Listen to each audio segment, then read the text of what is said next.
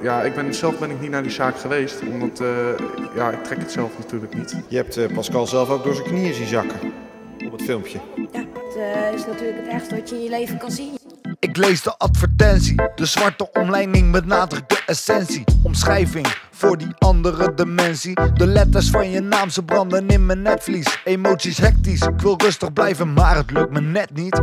Brok in mijn keel, druk op mijn oren. Wilde vraag die ik van binnen stel niet horen. Heb ik echt mijn beste vriend verloren? Ja, ik hoorde het eerder door de hoorn van de telefoon. Maar dit schabloon bevestigt het pas echt en het is ongewoon of schoon. De woorden er toch duidelijk en echt staan en niet weggaan. Nee, ik zal mijn pijn niet in de weg staan. Door mezelf te confronteren met de feiten. Niemand iets verwijten, maar flarden van spijt. Ze vliegen als tapijten door mijn hoofd. Maar yo, ik kan de klok niet keren. Even later al op weg je familie te condoleren.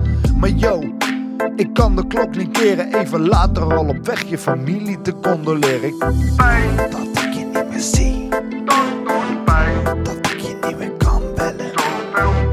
Dat ik je niet meer mag zien. Dat jij zo ver weg bent. Dat ik je niet meer zie. Dat ik je niet meer kan bellen.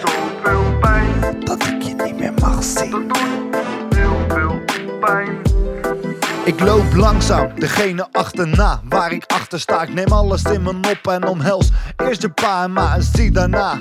Het verdriet van je zus. Ik doe even lief en ik zus. Geef haar een brief en een kus. Ik vraag. Eh, wil je deze aan Pascal geven? Ze belooft dat ze hem voorleest. Ik hoop dus dat je hem hoort voordat je doorsjeest.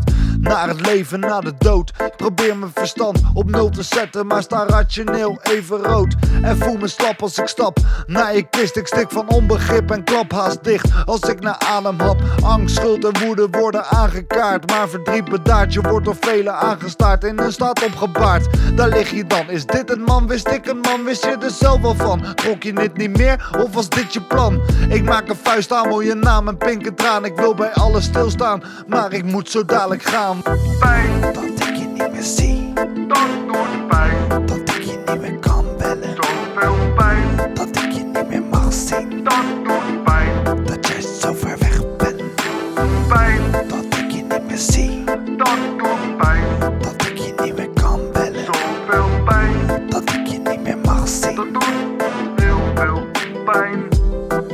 En begrijp me niet verkeerd, het is gegaan zoals het ging. Je bent vergaan verre van de herinnering die blijft bestaan. En ik hoop ook echt dat je stierf in vrede met jezelf. Alle pijn, verleden tijd en tevreden met jezelf. Het klinkt raar naar onwerkelijk, maar waar. Misschien ben je daar nu echt onsterfelijk. En is het hierna als de sigaar. Want je vibe is wat me altijd bij blijft en aan mijn zij blijft. Voordat ik optreed of als ik een ruim schrijf.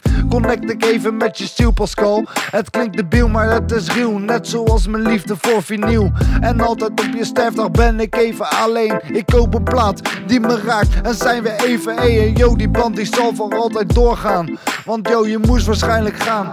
Je gaan, gaan, gaan, gaan, gaan, gaan, gaan, gaan, gaan.